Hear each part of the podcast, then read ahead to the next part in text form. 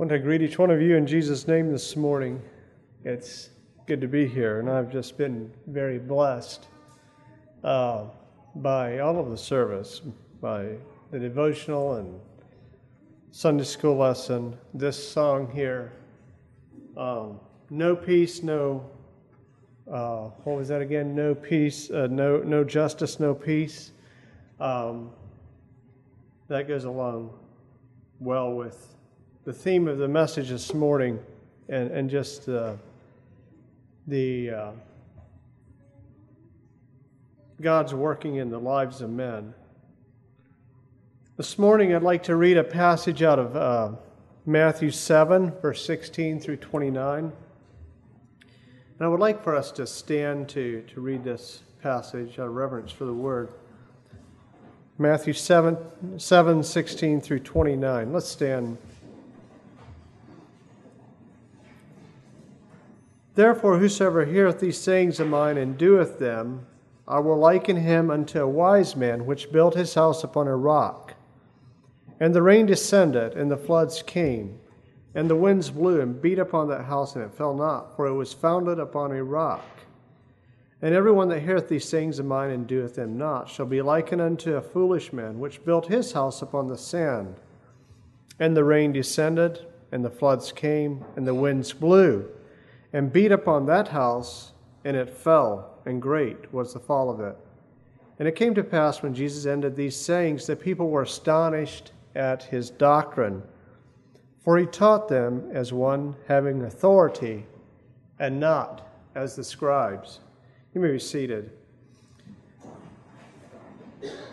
We came through Easter not too long ago, and uh, also then going back to Christmas.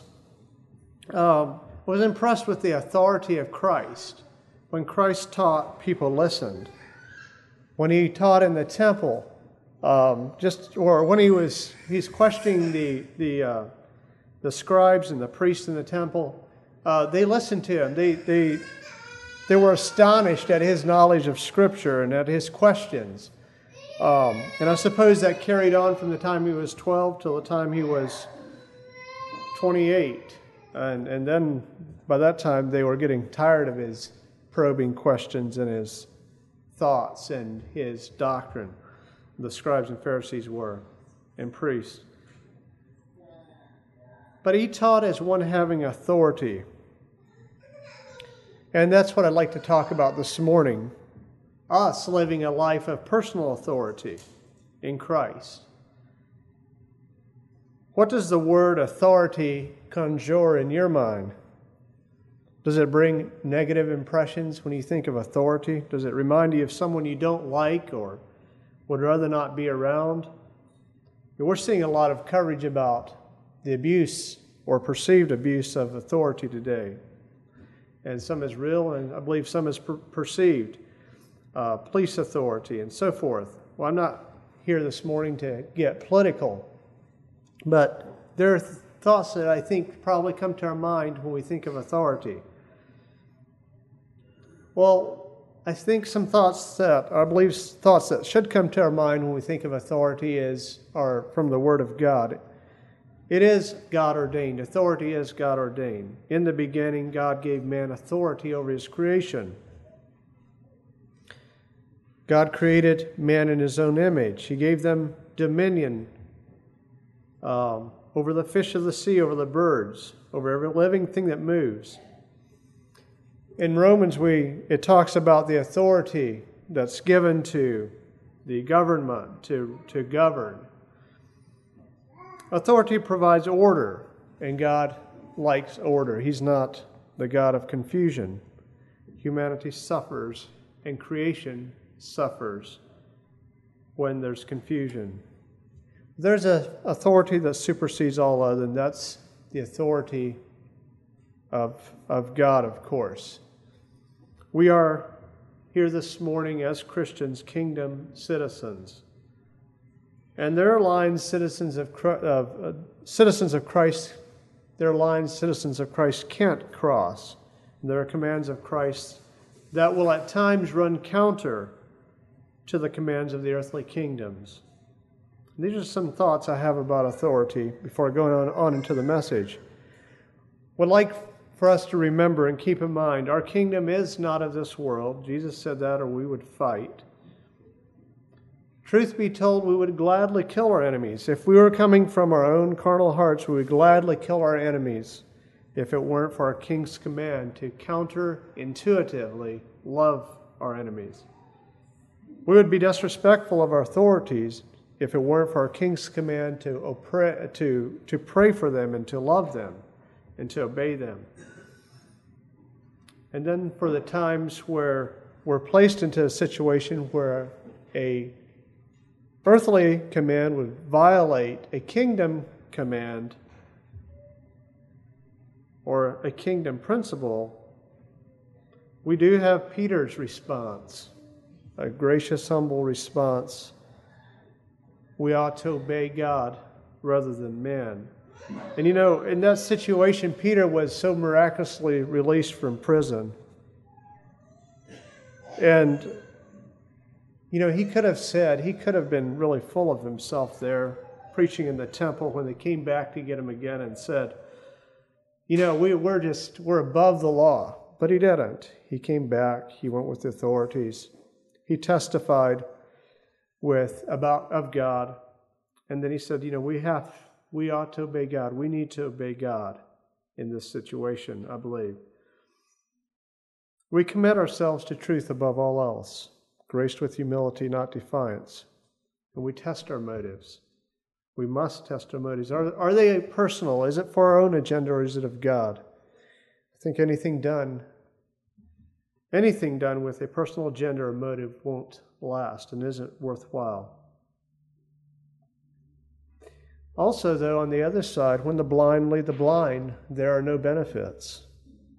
When the seeing lead, there will be a negative response from those who are pushing an agenda of darkness. These are just some thoughts I have about, about authority and, and, the, and the complexity of the situation we increasingly find ourselves in in our world today. And people throughout history, Christians throughout history, have found themselves in. In our commitment to light, truth, and obedience to God, we should not, we should never have a defined attitude to the earthly authority we participate in. Colossians 4 5 says, Walk in wisdom toward them that are without, redeeming the time. And I believe, I take this, interpret this to mean try to understand those that are without. Take into consideration that they do not share kingdom values, but appreciate their thought for us. And, and let them know that as, and as much as possible. Appreciate their thought for us, for our values, for our Christian values.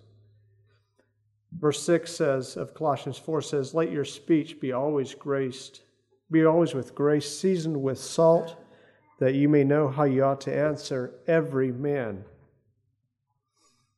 Be willing to give an answer. 1 Peter 3.13 says, 3.13 through 15, uh, and maybe I'll just read 15, talking about suffering. And suffering for righteousness' sake says to be happy. Happy are you. Be not afraid of the terror, neither be troubled. Verse 15, but sanctify the Lord God in your hearts, and be ready always to give an answer to every man that asketh you a reason of the hope that is in you with meekness and fear.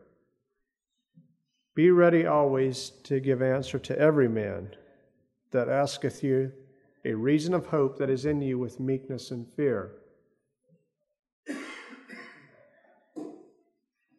So going back again to authority, how does how does that pertain to us? I think we have to really really uh, contrast it with confusion. And let's go back again to confusion. What is this, the scriptural definition of confusion? And I believe that's the, the, the lack of God ordained authority. That's where confusion comes in, when there's a lack of God ordained authority. In Judges 21 25, that's if, there's the last part of the account of where uh, Benjamin was, the Israelites turned uh, on Benjamin because the children of Benjamin had dealt so wrongly with one of their people. And uh, Israel pretty much came to the point of annihilating Benjamin. And verse 25 it says, In those days there was no king in Israel. Every, everyone did what was right in his own eyes. And those weren't good days for Israel. Those were days of perverted men and arbitrary judgment. Um, you know, it hadn't been so long before that God had delivered Israel out of Egypt and brought them into the promised land. And here we have one of the 12 tribes nearly annihilated by the others um, because of, of uh, arbitrary justice and judgment. There's, instead of being a proper judicial system there, it seems like the mob spirit prevailed. Everyone did what was right in his own eyes. And then they, they tried to remedy the situation, of course, by a really confused uh, um, bringing brides to, uh, to Benjamin to raise that seed up again. But uh, it, wasn't, it, wasn't a, it wasn't a good time. So that's what confusion is about anarchy. And I, I think we see that in our modern day, uh, very recent modern history. In the Middle East, we have, we have uh, people, Western rulers, Western governments taking things into their own hands, putting down rulers that are in place. And, and you know, this too complex, as was mentioned this morning in our Sunday school lesson, to fully understand. But it, good things haven't happened out of the so called flowering of, of the Middle East. It seems like it's only gotten worse. Um, where governments went down, confusion came up. Well, I'm not, again, I'm not here to focus on them, but I just want to bring in the broader picture. When there's lack of God ordained authority, there's a confusion. 1 Corinthians 14:33 says, "For God is not again says, for God is not the author of confusion, but of peace, as in all the churches of the saints." James 3:16 says, "Where envy and self-seeking exist, confusion and every evil thing are there." In a, in a broad brush, God designed authority. It's good for the creation, it's good for mankind. It prevents chaos and anarchy. But when we find ourselves in a place of confusion, you know, maybe we, we could get disappointed. We could get, um, we could turn our back and say it's just too difficult to, to, uh, too hard for us to to work in this sort of this sort of situation. Or else we can go to the source of, of order and peace and exemplify Christ and live the life of godly authority that we should live and be a light and be a witness. And that's what I'd like to talk about this morning. You know, perhaps you shudder when you think of authority um, as a, you know, this, and I believe this is for everyone. Every person that reaches the age of accountability and takes Christ into their, life, into their lives in some way or other starts assuming authority a personal authority. 1 Timothy 4:12 says, "Let no one despise your youth, but be an example to the believers in word and conduct and love in spirit and faith and in purity." So here's I think the beginning of living a life of authority, being an example to others of what a Christian should be. Don't let someone despise your youth. We may not be able to change the world, and we're likely not called to change the world. God will do that in His own, in His own way and in His own good time. And really, when you think about changing the world, is a responsibility too, too big for any one man or woman or organization to shoulder. We hear a lot about this changing the world thing. It's, it's a catchy theme change the world one person at a time, or change the world you know, one step at a time, or however. Um, I don't think that should be our focus. Our focus is to be part of the divine solution. And this must happen first and foremost on a deeply personal level inside a transformation in our own hearts. And again, changing the world is only as good as it's good. A lot of changes aren't good. There are organizations everywhere with the, with the goals to change the world. And, and some of those changes are good, possibly, but many of those organizations, the changes they're working for, are out of line with Scripture and, and deeply, deeply flawed in their, in their uh, outcome, or looking for a deeply flawed outcome. There's a better way. Um, we can change the world starting with ourselves, but I don't, I don't think that's that's uh, so much our goal as it is to simply living a life of godly authority. And I have a few ingredients here I'd like to talk about with the time we have left to, to living this life of authority in Christ. Number one is the authenticity.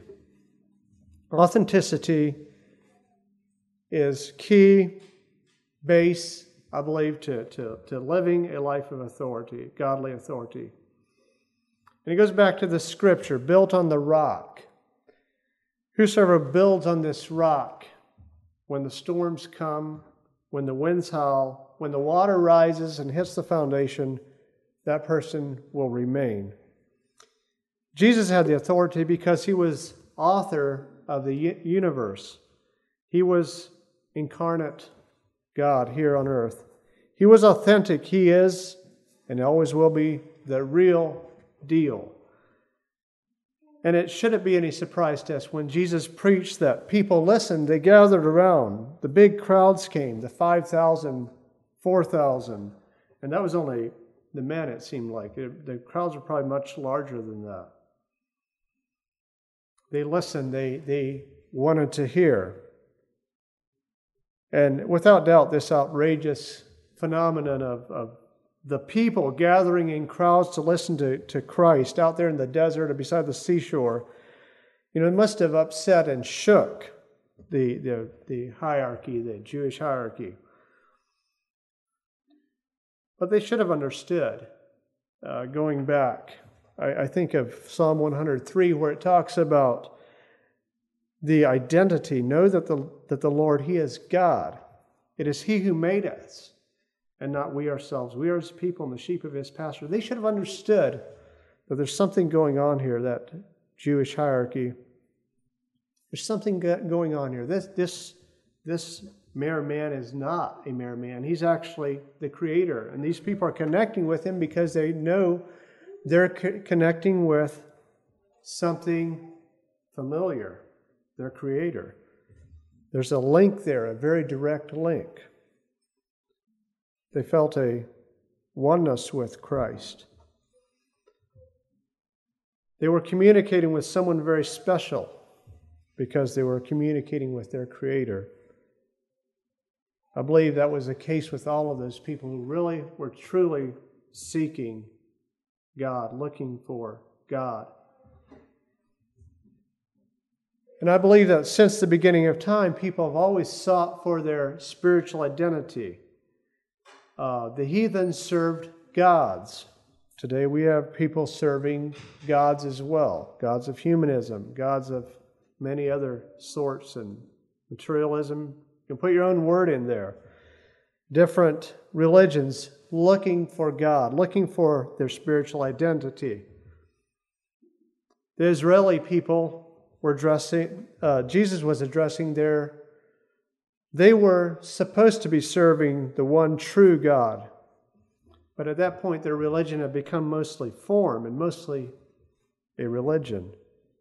And Jesus taught something very different. He taught them, if you read through the previous passage here, the Sermon on the Mount, he taught them a relationship with God. Love the Lord your God. Jesus taught victorious loving, love, pray, forgive, bless. Very, something very different from what the people had heard before. And I also would believe in their hearts the heathen weren't really seeking a relationship with their idols so much as they were seeking a relationship with God.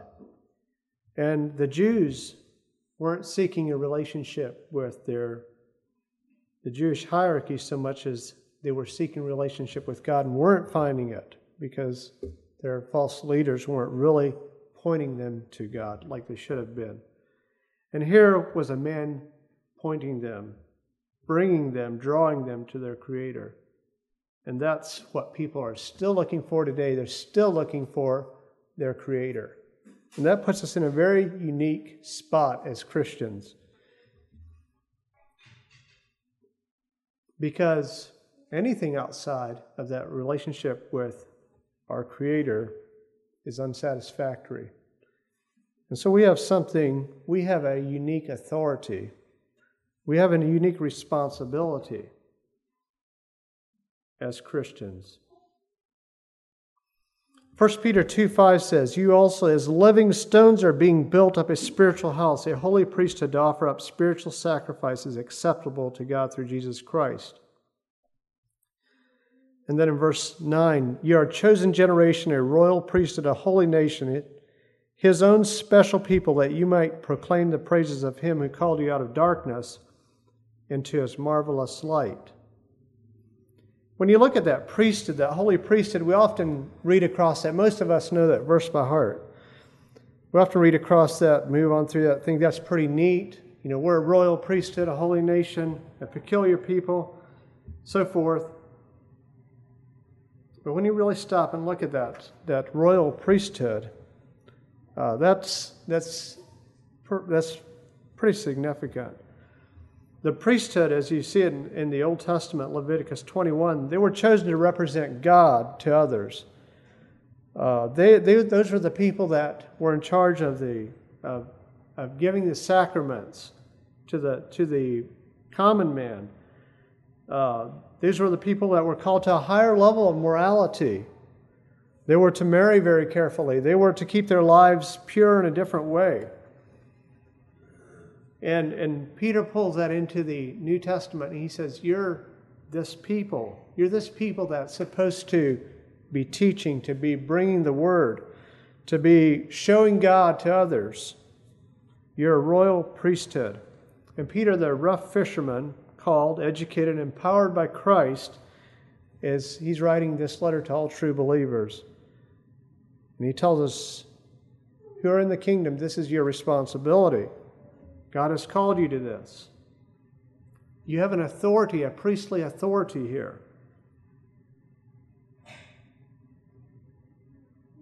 But it's not of us, it's the treasure we have. Like 2 Corinthians 4 7, we have this treasure in earthen vessels. We have this excellency of the power of God that's in us. Uh, it's a treasure we have, not because we were born into Aaron's high priestly family or, or were of the Levitical seed, but because of this treasure we have.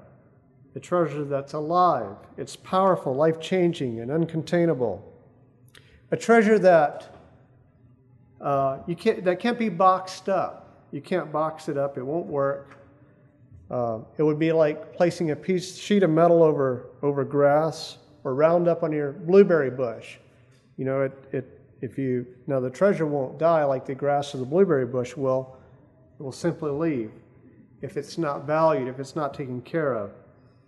But this treasure that we have, it's meant to to flow out of us like rivers of living water, as Jesus said. The person who is part of the kingdom of God has a spiritual authority to proclaim, to lead out of darkness, to free the captive, to present the real source of, of fulfillment to the searching world. He's part of that living body of foundation that it talks about in, in 1 Peter, I mean, yes, in 1 Peter 2, verse 5. Living stones build up a spiritual house. And we have that opportunity today to, to uh, present that beautiful treasure to others and responsibility. The second point in being an effective or in, in maintaining or living the life of authority is scriptural adherence, adherence to the word, obedience, consistency. This is often overlooked. This is something we'd rather, many times, rather not really get into. Matthew 12 50 says, For whosoever does the will of my Father in heaven is my brother and sister and mother. Now, it would seem the most sensible thing in the world for us to do the will of our Father. You know, if we're living stones, a royal priesthood, uh, it would seem like we would naturally do what our Father wants us to do. We're in the family, and there's some guidelines. Uh, the Holy Spirit's directing our lives, you know, it would just seem like it would all flow. And that, that's, that's great when it does, but there's a propensity in all of us to pick and choose, to be selfish, to take the what we consider the tasteful and leave the or ignore the distasteful or inconvenient. And I believe we start losing our authority, our spiritual authority, when we begin picking and choosing. The American way, you know, pick your fruits, pick what you want, leave the rest. Don't don't uh, take more than what, what you feel like is, is going to benefit you. I should probably say the human way. Also, whenever there's an inordinate affection for my rights, it begins denigrating our spiritual authority. If thy brother be grieved with thy meat, why walkest thou not charitably? Romans 14, 15. Destroy, destroy not him with thy meat, for whom Christ died. Let not then your good be evil spoken of, for the kingdom of God is not meat and drink, but righteousness and peace and joy in the Holy Ghost. Lack of charity for the body of Christ denigrates, ruins our authority. A my rights above all else syndrome destroys our authority in Christ. I say this with, with needful humility for myself. I know my proneness to protect my rights. And I believe that God will permit us and may permit us to cherry pick, to, to move along that way. But as we become more lively, as stones in God's kingdom, He will grow us more and more into His image. He will bring things into our paths that will that will bring us more into His likeness and closer to, to Him. And when we when that happens, uh, we have a choice to make. Are we going to are we going to go our own way, or will we follow God's sanctification in our lives? Or will we go along with God's sanctification in our lives and embrace it? There's a doctrine of Balaam as well. The false prophets, the, the, uh, the one who would say, you know, compromise, uh, do what you need to do to fit in. Uh, don't, don't raise issue. Paul talks about this in, uh, Peter talks about it in 2 Peter 2 1. There are many false prophets also among the people, even as there shall be false teachers among you, who privately shall bring in damnable heresies, even denying the Lord that brought them, bought them, and bring upon themselves swift destruction. And many shall follow their pernicious ways, by reason of whom the way of truth shall be evil spoken of. And through covetousness they shall with vain words make merchandise of you make merchandise of you. That's a pretty strong statement. They'll put you up for goods, whose judgment now of a long time lingereth not, and their damna- damnation slumbereth not. The, the doctrine of Balaam is so tricky, and it will quickly negate our authority in Christ. I believe any fragmentation of the linear between the Word, what we find in our Bible, and its commands, in our practice, any fragmentation between those two will have an equal negative effect on our God ordained authority.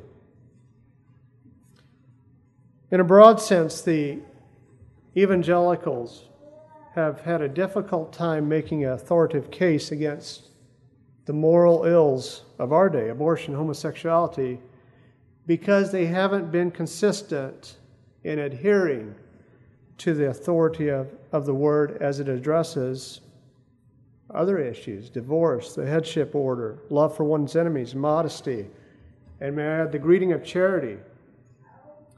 You know, if all of these above are simply relative, all of these that I mentioned here are simply relative, and they can easily move from those, uh, why shouldn't abortion and alternative lifestyles be relative as well? Again, I, am not meaning to make this message political or address others' weaknesses, but I'm, I, I want to point this out that we have this tendency ourselves to quickly want to compromise and, and, uh, and even um, you know, not, not be real clear on scriptural principle. And when we do that, we negate our authority in Christ. And it shouldn't be one it shouldn't be one of, um, our testimony shouldn't be one of defiance or of, or of uh, meanness or any, any of that sort of thing, but it should be one of, of a clear loyalty to Scripture, a clear, open loyalty to Scripture, and a love for our fellow men. We have our own house to clean, to maintain, both in a personal sense and as a corporate brotherhood. And I suggest we ask God on a personal level is there anything, any inconsistency that's fragmenting my godly authority? Is there anything that, you know, in my practice isn't lining up with the word that would negate my godly authority? Corporately, as a congregation, I believe we should ask ourselves do we present a clear, linear light, a consistent light? Are we, by a life of loving obedience and adherence to the Word of God, presenting the triune Godhead to our fellow men? Again, any deviation from following and practicing the pure Word of God will bring our authority in Christ into question. And it's, it's in our best interest. It's not fun to think about these things often, but it's in our best interest as the body of Christ to have our eyes cleaned you know, not only do we need the mote cleaned out of our eyes, but we need the gnats cleaned out of our eyes. Gnats are troublesome things. They, they, they irritate us, they bring tears, they make so we can't see clearly. We need our eyes really clearly cleaned. And then there's the other element of vibrancy. This is one that we love to hear, one we love to give. Vibrancy is a key ingredient in living the life of authority. Jesus was a vibrant man. He spoke to the crowd, he even made bread there for him. He turned the water into wine. Um, people wanted to hear him. They came to him, they flocked around him. Are we living a vibrant life? God is in his, God is in his work of redeeming and making us holy. It's not his will that any should perish, not any one person should perish, but that all should have life and have life abundantly, like John 10:10 10, 10 says. And if we're truly living that abundant life, the Holy Spirit will be faithfully speaking into our lives. And that's exactly what faithful children of Christ want.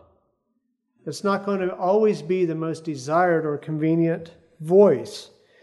At times, Christ, the Holy Spirit speaking into our lives will be the, the very last thing we want to hear. I know that's how it is for me. However, while we're living, we won't reject the Spirit's voice. And of course, the child that's not rejected the Spirit's voice in living will, of course, go on to fuller living, much fuller life. You know, His voice is our spiritual nutrition. The Spirit's voice is our spiritual nutrition. And in rejecting His voice, we reject our spiritual nutrition. We know what happens when we lose nutrition, we die. We can't have a form without having life. That's possible. I had a, uh, growing up, as about a 12 year old, I had a, my, I, my grandfather had a farm and had registered Morgan horses.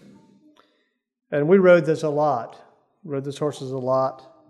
It was, uh, I was privileged to have a grandfather that had a nice, uh, a nice herd of horses that we could ride.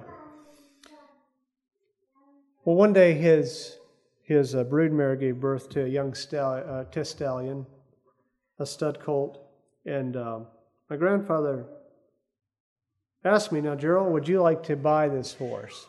Well, this was pretty special because, unlike rabbits, horses don't have colts very often, and so they're pretty prized when they come along. And uh, of course, I was very interested, and I didn't have money, but he offered me such a good price and payment plan and so forth that finally, after a couple of years of paying for him, why he was paid off.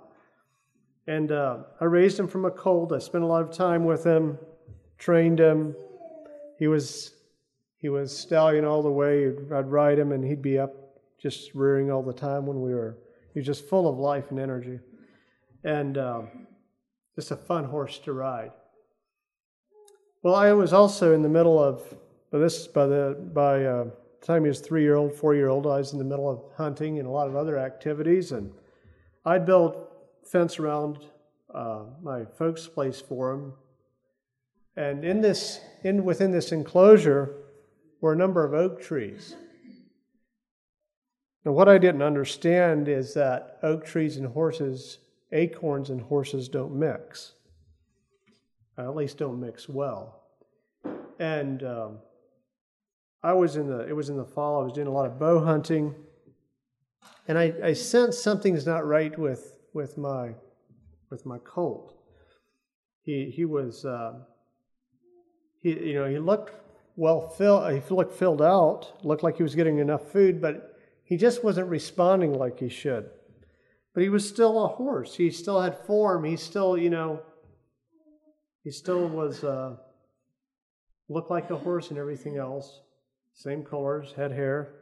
Um, but something was wrong, and I just sensed it, but it, I couldn't put lay my finger on it. Well, I was gone again, came back again, and he had hay and everything he needed. Came back again uh, a few days later, and uh, called him up. He came up, but he just didn't have a spring in his step. He, you know, something was really, I could tell, really not right with him. And plus, his stomach was wider now, and so I called out the vet, and uh, come to find out, he had eaten so many acorns that he was completely plugged. His digestive system wasn't respond wasn't working. And the vet did all he could, but um, a few days later, the horse was dead. He didn't make it, and uh, I didn't catch him in time. What I'm saying here is we can have we can have form and yet still be dying um, but Christ doesn't want that for us. He wants us to be vibrant, He wants us to have life, He wants us to be alive. And Christ is the great physician, and His will is for us to be healed spiritually. And if you're at a place where you're wandering, W O N D R I N G, or wandering, W A N D, uh, spiritually, I suggest you cry out to God. Keep calling. Place your focus on the healer, not on your affliction. Your healer wants to heal, and it's his will, will to heal us. We don't have enough education to heal or bring life to ourselves, but our Christ does. It is impossible for us to have life and not have form. It's impossible for us to be alive and not have form. Where there's life, there's evidence. If we're having trouble obeying the Word of God, if we're having trouble with attitudes, if the fruits are not growing, the fruits of the Spirit aren't growing in our lives, we have reason for concern. I did think of Pharaoh this morning. There was a lot of emphasis put on the clay of good use. But you know, Pharaoh went to the point where he became a hardened man. And God still used him for his glory, but it wasn't for Pharaoh's benefit. And we don't ever want to be there. We want the fruits growing in our lives. Fruits we'd find in Galatians 5 22. The power of Christ to heal us spiritually is not simply some mystical thing that may or may not happen. We tend to think that way, kind of, but it's not that way. Christ has promised to save, restore, and heal those that call on Him. And I suggest we make the healing of Christ practical. One example is this if we're having a problem loving someone, I've had that problem, even our enemy, there is a practical solution. Christ says to pray for them in Matthew 5:44. Pray for them. Have you tried that? It's hard to do. I read about a uh, an article just here just recently about a a lady whose sister was her and her, her sister and her husband, brother-in-law, were killed by uh, an intruder. No, no reason except that they wanted to rob them. Came and killed them. The, the, um, the, her sister lived for a bit, but she, and they pled with the intruder just to take what they had and leave. But no, he, he went ahead and killed them both. And uh, she was a Christian, and she her testimony was was uh, was difficult to read because you know you could just feel the the anguish there. But she came to this point. You know, what about sometimes we have trouble even loving our friends? We need to pray for them. There's, that's a practical solution. It's not mystical. God put it there. He said, pray for your enemies. Um, and good things will happen. They have in my life when I prayed for my enemies. Do good, pray. Something we can do. It's a practical, something very practical that we can do. If we're missing the fruits, it's time to do the practical divine exercises.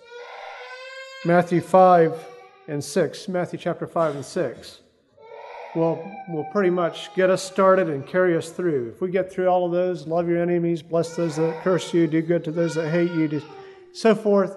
Um, you know, if we if we put those practical exercises into place and have a determination to do those, uh, God will come through. He will enable us. It does call us to humility. And also, it will wean us of any inordinate lust for authority when we put that all into practice.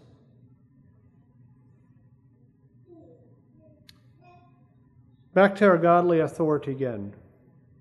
Always be ready to give a defense to everyone who asks you for the reason of hope that is in you with meekness and fear God would have us live lives of authority, quiet, unassuming, loyalty to God that just spills out to others when it's needed, and God will make that clear.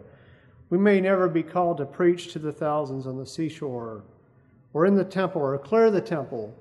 Never, we may never be called to heal the lame or to, to uh, raise, you know, to bring, bring sight to the blind, as did Christ.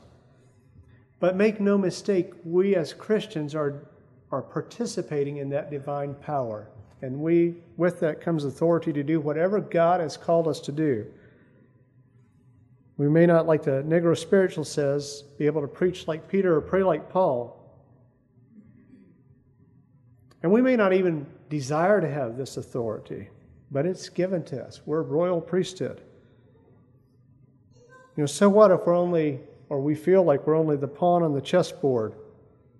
God is not asking us or not looking for someone to feel big or small. He just wants someone to be willing to be moved where He wants them to be moved to in His kingdom and to do the part that He's asked Him to. And to do this, we'll have to be living the abundant life. And that's really the only life that counts. That's the life that we're born to live. The flesh is short lived and will die, but our spirit's for eternity. This calling is for now, it's for today, it's for tomorrow, but it's also for, again, I'll say right now. It starts here. Go forth today tomorrow, realizing that you've been authorized, given authority to be a witness to and for the King. Grow the treasure. Don't suppress it. Grow the treasure. Share the knowledge of God and His high demands on His people to others. How will other people know what God's high calling is if we're not willing to share it? Express the love of God to all. Honor God by freely giving testimony to all of your thankfulness to be part of the heavenly kingdom. You and I have a personal high priestly authority in Christ. Let's use it. Let's make it work. Uh, let's do what we can by giving ourselves to our Creator. God bless you.